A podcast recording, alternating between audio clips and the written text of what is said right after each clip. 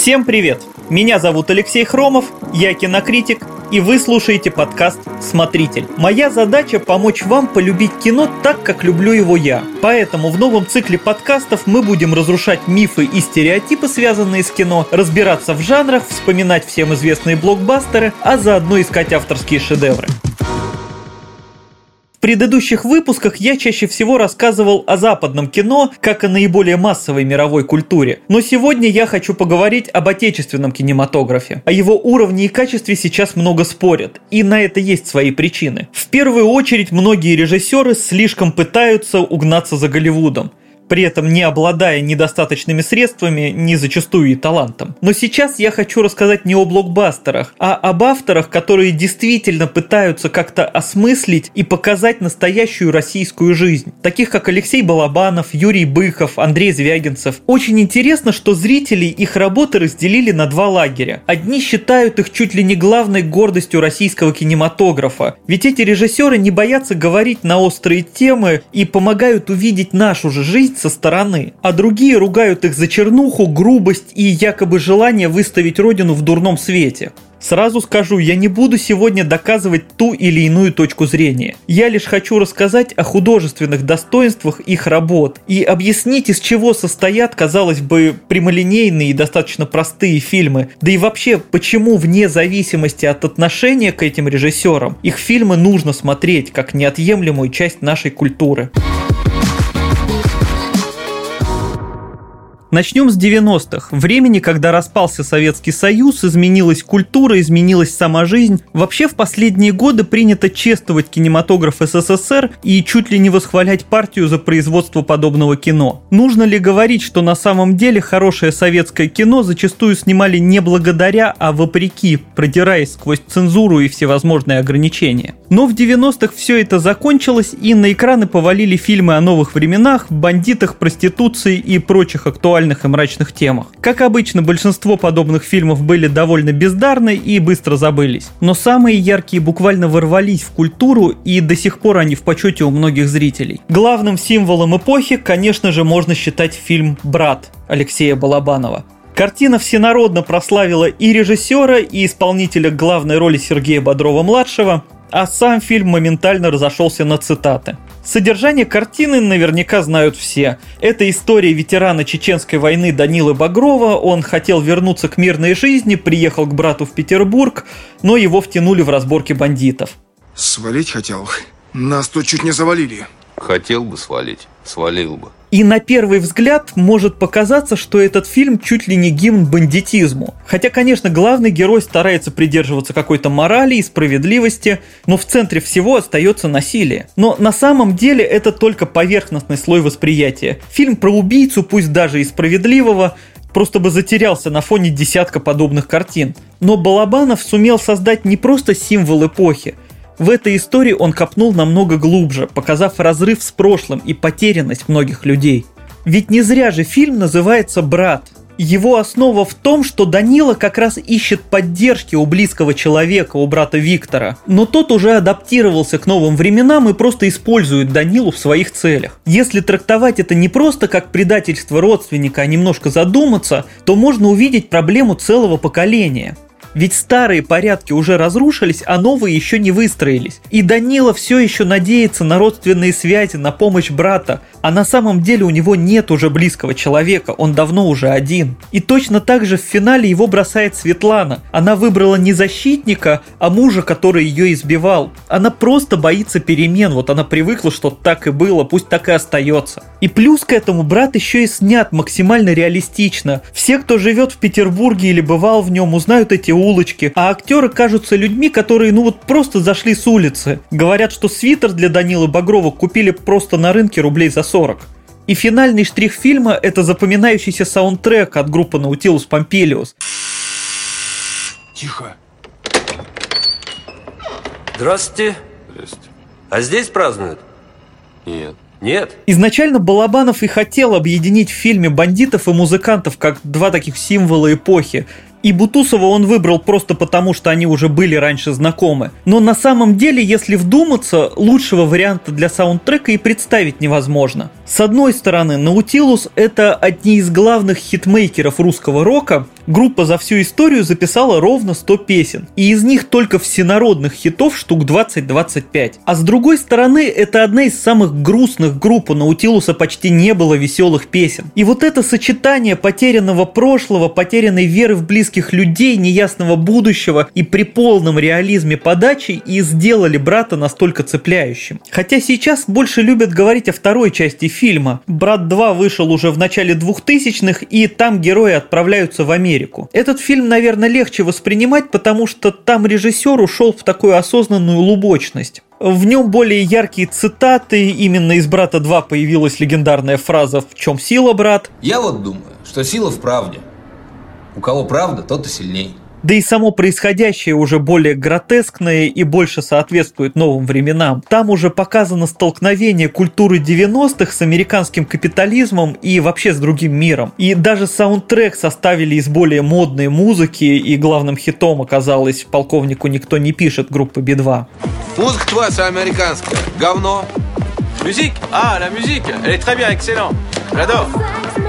Ну что споришь? Тебе говорят говно музыка, а ты споришь. Но, к счастью, Балабанов не застрял в этой культуре и в одной стилистике он позже даже снял пародию на бандитское кино, фильм «Жмурки». Но я хотел бы остановиться еще на одной его картине, которая уже вызвала очень много споров, причем не только среди зрителей, но и в актерской среде. Это фильм «Груз-200». В нем уже действие происходит в более далеком прошлом, в середине 80-х, в провинциальном городе. Я не буду подробно описывать сюжет, он очень жесткий. Если вкратце, суть в том, что капитан милиции похищает девушку и всячески над ней издевается. И никакого намека или ожидания правосудия нет и быть не может. После прочтения сценария многие актеры отказались сниматься в этом фильме, а после того, как картину все-таки закончили, очень долго спорили, попадет ли она вообще в прокат. В итоге фильм все-таки выпустили, и, конечно же, его много обсуждали и очень много ругали. В первую очередь Балабанова критиковали за то, что он показал 80-е нереалистично. Многие говорили, что система правосудия не была настолько запущенной и такого просто не могло произойти. Но опять же, тут нужно смотреть на другое. Заголовок фильма «Груз-200», то есть гробы с погибшими в Афганистане военными, военными это лишь небольшая часть сюжета. Но весь фильм как раз посвящен людям, которых бросили на произвол судьбы. Вот в сюжете эти гробы даже некому похоронить. И точно так же чувствуют себя все герои. Они обречены. Они брошены и вынуждены выживать только сами. Им некому помочь. Да, Балабанов перегнул с реалистичной мрачностью и с этой откровенной жестокостью, это правда. Но зато он сумел показать саму вот эту атмосферу, эти эмоции брошенных людей, над которыми издеваются и не некому им помочь. Ведь многие именно так себя чувствовали в конце 80-х, в начале 90-х. Но стоит вернуться в 21 век и вспомнить еще одного важного режиссера, работы которого вызывают очень много споров. Это, конечно, Андрей Звягинцев. С одной стороны, его работы регулярно получают международные премии и признаны уже во всем мире. С другой стороны, на родине автора часто критикуют за выставление России в неприглядном свете. Я, опять же, не буду разбирать все творчество Звягинцева, просто скажу, что как минимум его дебютный фильм «Возвращение» точно нужно посмотреть. Он совершенно заслуженно собрал буквально все российские кинопремии. Но лучше остановиться на другой его картине, наделавшей много шума, это, конечно, «Левиафан». Ну и чё, где твой бог милосердный? Мой-то со мной. А вот где твой, не знаю. Этот фильм получил «Золотой глобус», приз Канского фестиваля за лучший сценарий. Он номинировался на «Оскар». И при этом в России Левиафан шел с большим трудом. Высказывались пожелания не только к запрету картины, но и чуть ли не к суду над режиссером и актерами. Действие Левиафана разворачивается в небольшом прибрежном городке, где мэр пытается отобрать у главного героя Николая, его играет Алексей Серебряков, его дом и мастерскую. Тот в ответ обращается к своему давнему другу Дмитрию, он очень уважаемый адвокат, но оказывается, что у Дмитрия роман с женой Николая, и это делает ситуацию только хуже. Интересно, что Звягинцев, по его же словам, взял за основу историю американца Марвина Химейера. Это действительно легендарная личность. Если совсем кратко, у этого человека огромная корпорация, которая построила неподалеку завод, пыталась отобрать его дом. И для этого использовали всякие юридические хитрости. В итоге Химейер жил фактически на осадном положении, он даже не мог выйти из дома, и он настолько уже устал от этих тяжб, что обшил свой трактор броней, заварил себя внутри и поехал крушить этот завод. Причем нужно отдать должное, он всеми силами избегал каких-то человеческих жертв. Но в итоге он сумел действительно нанести серьезный урон этой корпорации. Сам Химейер в итоге, к сожалению, погиб. Звягинцев планировал снять биографическую картину в США, но потом он перенес действие в Россию, ну просто потому, что противостояние маленького человека и корпорации или государственной структуры – это тема актуальная для всего мира. И интересно, что в процессе поисков локации для съемок и уже после начала работы у истории изменился финал. Если ориентироваться на биографию Химейра, то в конце Левиафана Николай должен был, может, ценой своей жизни, но разгромить мэрию и как-то попортить жизнь чиновникам. Но в конце фильма героя обвиняют в убийстве собственной жены и сажают в тюрьму. И вот тут может прийти в голову мысль, что вот эта попытка очернить Россию, мол, у нас не Америка, тут нет места геройству. Тем более, что все персонажи, даже главные, показаны, ну, мягко говоря, не самыми хорошими людьми. Они постоянно пьют, ругаются, обманывают друг друга. Все представители власти продажны, и даже церковники здесь выступают как часть государства. Но если вдуматься, история-то намного тоньше. Да, первый слой показывает противостояние человека и чиновников, причем типичное для жесткой вертикали власти. Мэр вообще не понимает, как кто-то может ему сопротивляться. Под меня копают. Я давно это чувствую. Копают. А с вашей стороны слышу только одно, со всех сторон. Сверху, снизу, с боков. Да все нормально, Вадим Сергеевич. И при этом сам злодей, вот этот мэр, он выглядит скорее смешным и нелепым, чем страшным, но у него есть много помощников, которые выполняют любое поручение. И самый кошмар вот как раз в повсеместности этой коррупции. Но на этом дело не заканчивается. В истории есть второй слой, более личный. Проблема в том, что не только формальные злодеи здесь строят какие-то козни. Николая подставляют те, кому он верил. И вроде бы Дмитрий сначала появляется как главный его союзник, но потом только все портит. И даже если убрать вот этот основной конфликт с мэром из сюжета, жизнь главного героя все равно не будет прекрасной и светлой. И в определенный момент в картине это проговаривается прямым текстом. Звучит фраза «каждый виноват в чем-то своем». Во всем виноваты все. И есть еще третий слой в этой картине – его можно назвать духовным. От него и появилось название и вот эти символы огромных китов, то есть библейского чудовища Левиафана. Суть в том, что Серебряков воплощает образ, который вроде бы повторяет судьбу праведника Иова, но одновременно и противоположен ему. Библейский персонаж при всех злоключениях сохранял веру, а Николай грешник и совершенно не думает о чем-то высоком, да и вообще о смысле жизни. Но оба они сталкиваются с неким существом, которое не могут победить. Только в случае героя фильма Левиафан преобразился в государственный аппарат. И что очень остро показано в фильме, увы, церковь зачастую уже выступает не как хранитель души, а как раз как часть этой зловещей структуры. Ну, конечно, критика государственного строя в фильме есть, и она даже на первом месте. Но все же лучше воспринимать Левиафана как более личное высказывание. Фильм обращен не только к государству, он обращен в первую очередь к людям. А эта тема уже международная. И хвалят Левиафана не за критику чиновников, а за обращение к эмоциям человека и к теме предательства близких.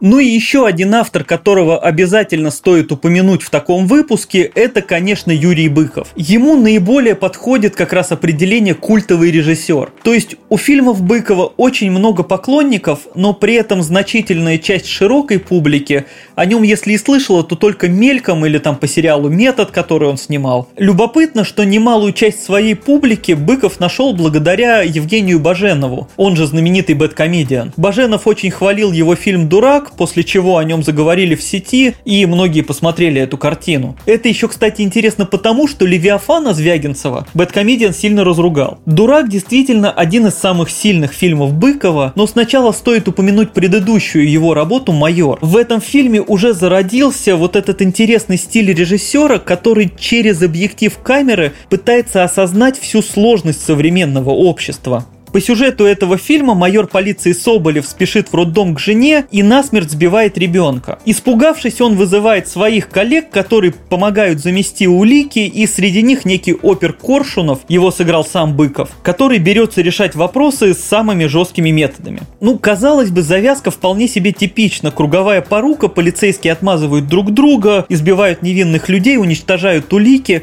Но интересно, что там происходит дальше. Потому что в определенный момент сам Соболев понимает, что все зашло слишком далеко, и он готов сдаться, но остальные полицейские не дают ему это сделать, потому что так он подставит их всех. И вот Быков показывает, что вот эта жестокая система перемалывает не только невинных людей, она уничтожает даже тех, кто сам в ней состоит, и в первую очередь их. И вроде бы каждый из героев по отдельности – это человек. И Соболев, из-за которого все началось, в какой-то момент предстает не таким уж ужасным. Да и вообще, он же не пьяный носился с друзьями и кого-то сбил. Он ехал к своей жене в роддом. И большинство его коллег тоже люди – но вот когда все это собирается вместе, оно превращается в какого-то монстра, который уничтожает все на своем пути. И, кстати, если кто-то захочет сказать, что эта история слишком неестественная или опять слишком про Россию, есть интересный факт. «Майор» — это первый российский фильм, который решил адаптировать Netflix. На его основе выпустили сериал «7 секунд», где действие уже перенесли в США и адаптировали под свои реалии. То есть вот эта история, она оказалась так же понятна американцам, как и русским. И еще большее развитие вот эти идеи Быкова получили как раз в фильме «Дурак». Это уже история, в которой завязано больше людей, и в ней прекрасно показано, как проблема, начиная с самых низов, приводит к катастрофе из-за вот этой цепочки, когда каждый не хочет брать на себя ответственность. Все начинается с того, что сантехник Дмитрий обнаруживает в общежитии трещины в стенах. Он понимает, что здание скоро рухнет, и вот дальше начинается вот это движение – он вроде бы достучался до администрации через знакомых. Мэру такой скандал не нужен, потому что будут проверки, а при строительстве, конечно, наворовали много денег. И вроде уже договорились, что нужно расселять общежитие. Но тут выясняется, что выселять нужно в новый жилой комплекс, а в него вложился помощник мэра. И что в итоге? Каждый пытается снять с себя ответственность, и вместо того, чтобы решать проблему, все придумывают, на кого бы свалить вину. В общем-то, ситуация снова типичная, причем для любого сообщества общества. Подобное перекидывание ответственности можно найти и в небольших компаниях, и на государственном уровне. Только вот дурак показывает, что, во-первых, все как-то стараются не думать о влиянии своих поступков непосредственно на жизни людей, а во-вторых, что даже сами жертвы бывают слишком уж пассивными. Неужели ты не понимаешь, что мы живем как свиньи и дохнем как свиньи, только потому что мы друг другу никто? Вот именно этот фильм можно считать концентрацией идеи всеобщей причастности к проблемам, когда виноват не какой-то один злодей, а все в равной степени. Ну, кроме одного дурака, который пытается все исправить.